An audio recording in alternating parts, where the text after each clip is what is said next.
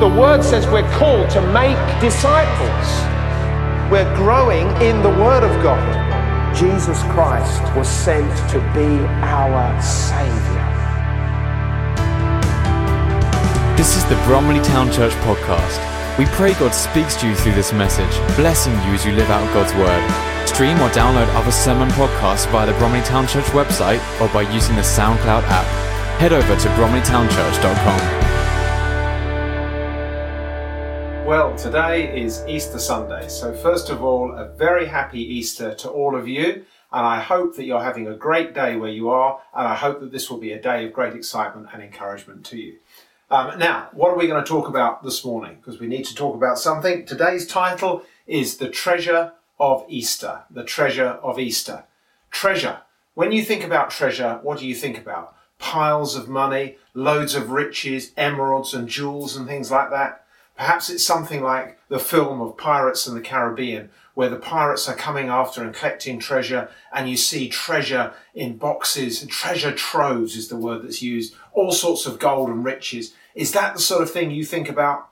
Often, when it comes to treasure, people are looking for treasure because they want something that will change their lives. If they can have that much riches, then that is going to enable them to live. And so people are on the lookout for treasure. What sort of treasure are you looking for? What is it that you're seeking for in your life? So many people these days, they like to seek for treasure, even today. Today it's like we're going to do the lottery in the hope that we're going to win all of that money so that our lives will be better. What sort of treasure are you looking for? Today we're going to look at three headings. First of all, the excitement of treasure. The excitement of treasure. And you know what? There's two things about treasure. First of all, there's the fact of knowing it's out there. You know, the whole idea of having a treasure map. There's your treasure map, and on it is an X that marks the spot where the buried treasure is. There's something that's really exciting to think, wow, I don't know where the treasure is, but this map is going to help me to find it. There's some way of knowing that there's treasure there and I'm going to go seeking for it. There's partly the excitement of actually knowing it's out there. And then there's the excitement of actually discovering it. In films, they usually have a large chest. And as the chest, the heavy oak chest is opened, or the locks are undone and the chest is open, inside there's jewels and emeralds and pearls, and of course lots and lots of gold coins. That's always the symbol, it seems to me, of treasure. And there's an abundance of it. But you know what? Sometimes there's cases where there's treasure and people didn't even really know about it.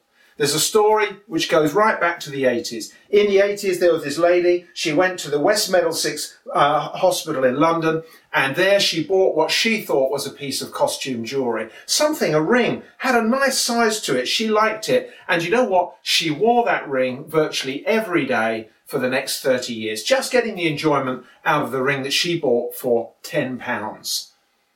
But it wasn't until 2017 when somebody saw the ring and said, hang on a second, you better have that checked out.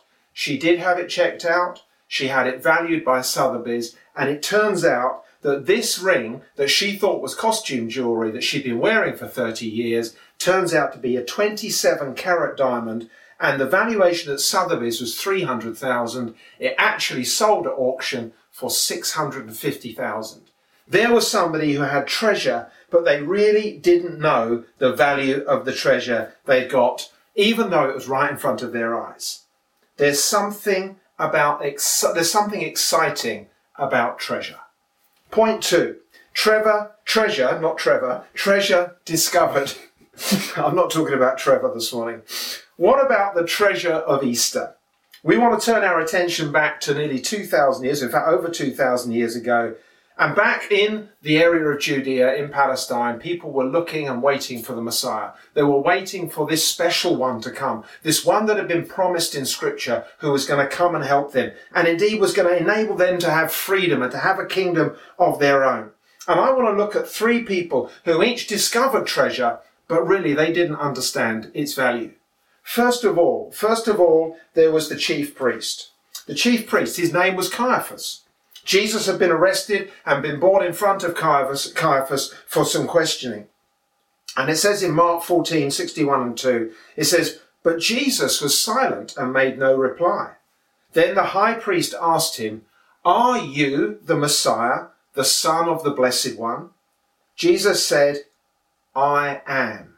And you will see the Son of Man seated in the place of power at God's right hand and coming on his clouds of glory. Caiaphas had questioned Jesus and had discovered that Jesus himself was saying, I am the Messiah.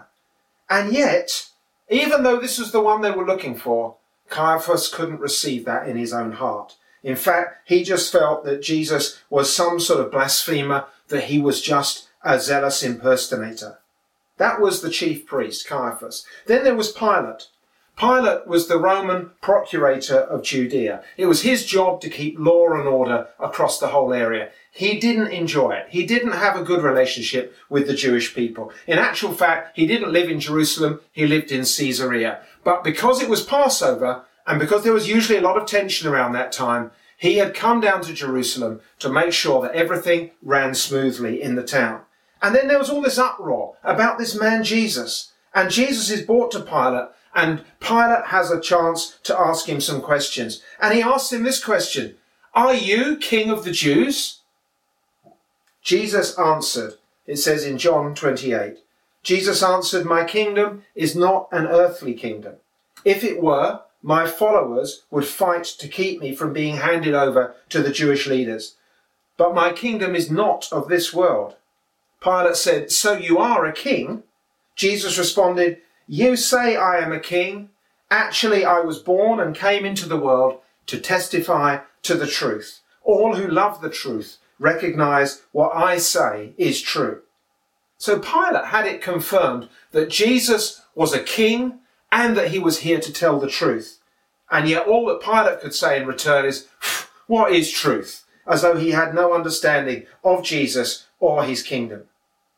And then thirdly, there was the centurion. This was a man, a Roman army officer, who was in charge of a hundred men, and it seems like he'd been given the task of being at the crucifixion, and again of overseeing and probably making sure there was no violence or trouble from everyone while they crucified Jesus. There he is.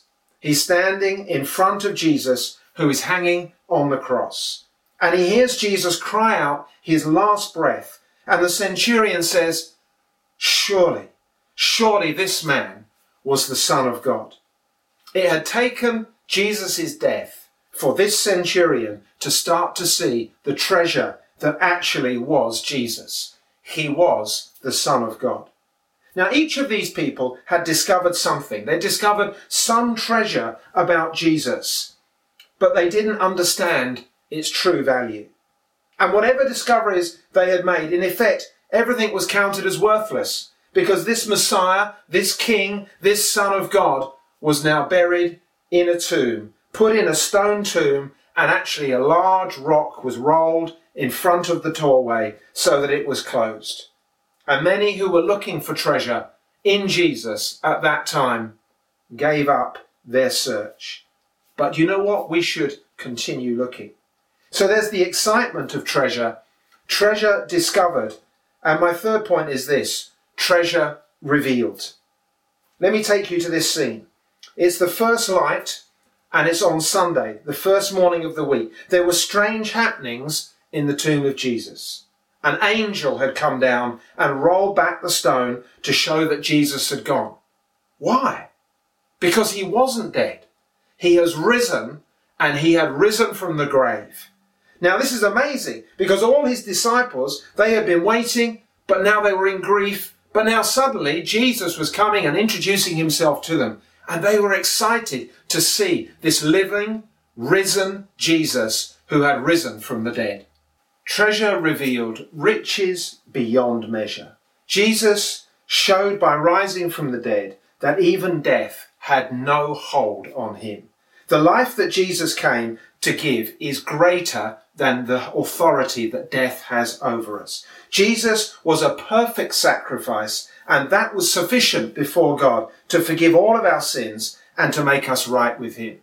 Because mankind had sinned and gone his own way, we had been separated from God. But God sent his Son, Jesus Christ, to rescue us, to be our perfect sacrifice, so that as we trust in him, we not only have forgiveness of our sins, but we receive from Jesus the ability to live life to the full, to live life over the authority of death, to live life in freedom. And indeed, all that God has is given to us through Jesus. Jesus really was the Messiah, the sent one from God to come and help us. He really was the King who came to give us an everlasting kingdom, a kingdom which cannot be shaken, which at times like this has real relevance to us because we know with the shakings that are going on around us, we need to be in this kingdom and to be established in this kingdom so that we have strength in this kingdom. But he came not only to give us those things, as Jesus, as God's only son, he freely came to give up his life on the cross so that our sin could be completely forgiven and wiped away so that we might have new relationship with God.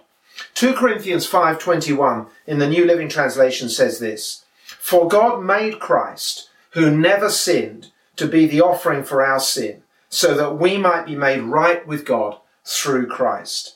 And 2 Corinthians 8 verse 9 says this, For you know the grace of our Lord Jesus Christ, that though he was rich, yet for your sake he became poor, so that through his poverty you might become rich. There is a sense of the treasure of Easter that is displayed through Jesus Christ. And I said that there was a thrill in knowing about treasure, knowing that it's there, and then discovering the treasure itself. I want to ask you a question. Have you discovered the priceless treasure of knowing Jesus Christ for yourself? Have you discovered the freedom that only He can bring from your sins so that there is no guilt? You know that guilt that comes in our hearts that says like, oh, should I go this way? If I give everything up, is that really the right way? You know that by surrendering to Him and allowing His life to come into you, His life has power over the things that bring death to you, the things that bring destruction to you. His life has the ability to raise you up so that you might have freedom and security with Him.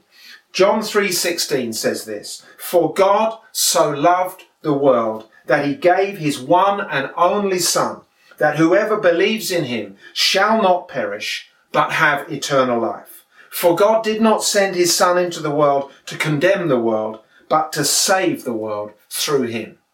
The treasure of Easter is the gift of Jesus Christ. The treasure, and it is a true treasure. That treasure is so abundant, the riches of that treasure will affect your life forever. But there's a question. Will you search for that treasure? Will you reach out for that treasure? Will you find that treasure and make it your own? It's only a question you can ask. But I want to pose it to you on this Easter Sunday. The day is the day of salvation. Why don't you make this day a day when you give your life to Jesus and when you find the riches of his treasure this Easter time? Let's pray together. Heavenly Father, we want to thank you for Easter Day. We want to thank you that you came to set us free from our sins. We want to thank you that it's because you loved us and you cared for us that you sent your Son for us. Thank you that he gave up the riches of heaven that we might receive his riches here on earth. Thank you for the treasure that we find in knowing your Son. Father, we ask for help. We ask for mercy. We ask for grace. We ask for your glory and your presence to help us and to lead us and to guide us so that each and every day we might receive his life, the life of Jesus in us, so that we might live this life on earth to its fullness. We ask for your help in that in Jesus' name. Amen. Amen. Well, happy Easter to you. God bless you and may he go with you. Amen. Thank you for listening to this message from Bromley Town Church. You are always welcome to visit us on a Sunday morning or join us again for more messages here online. You can also stay connected with us at www.bromleytownchurch.com.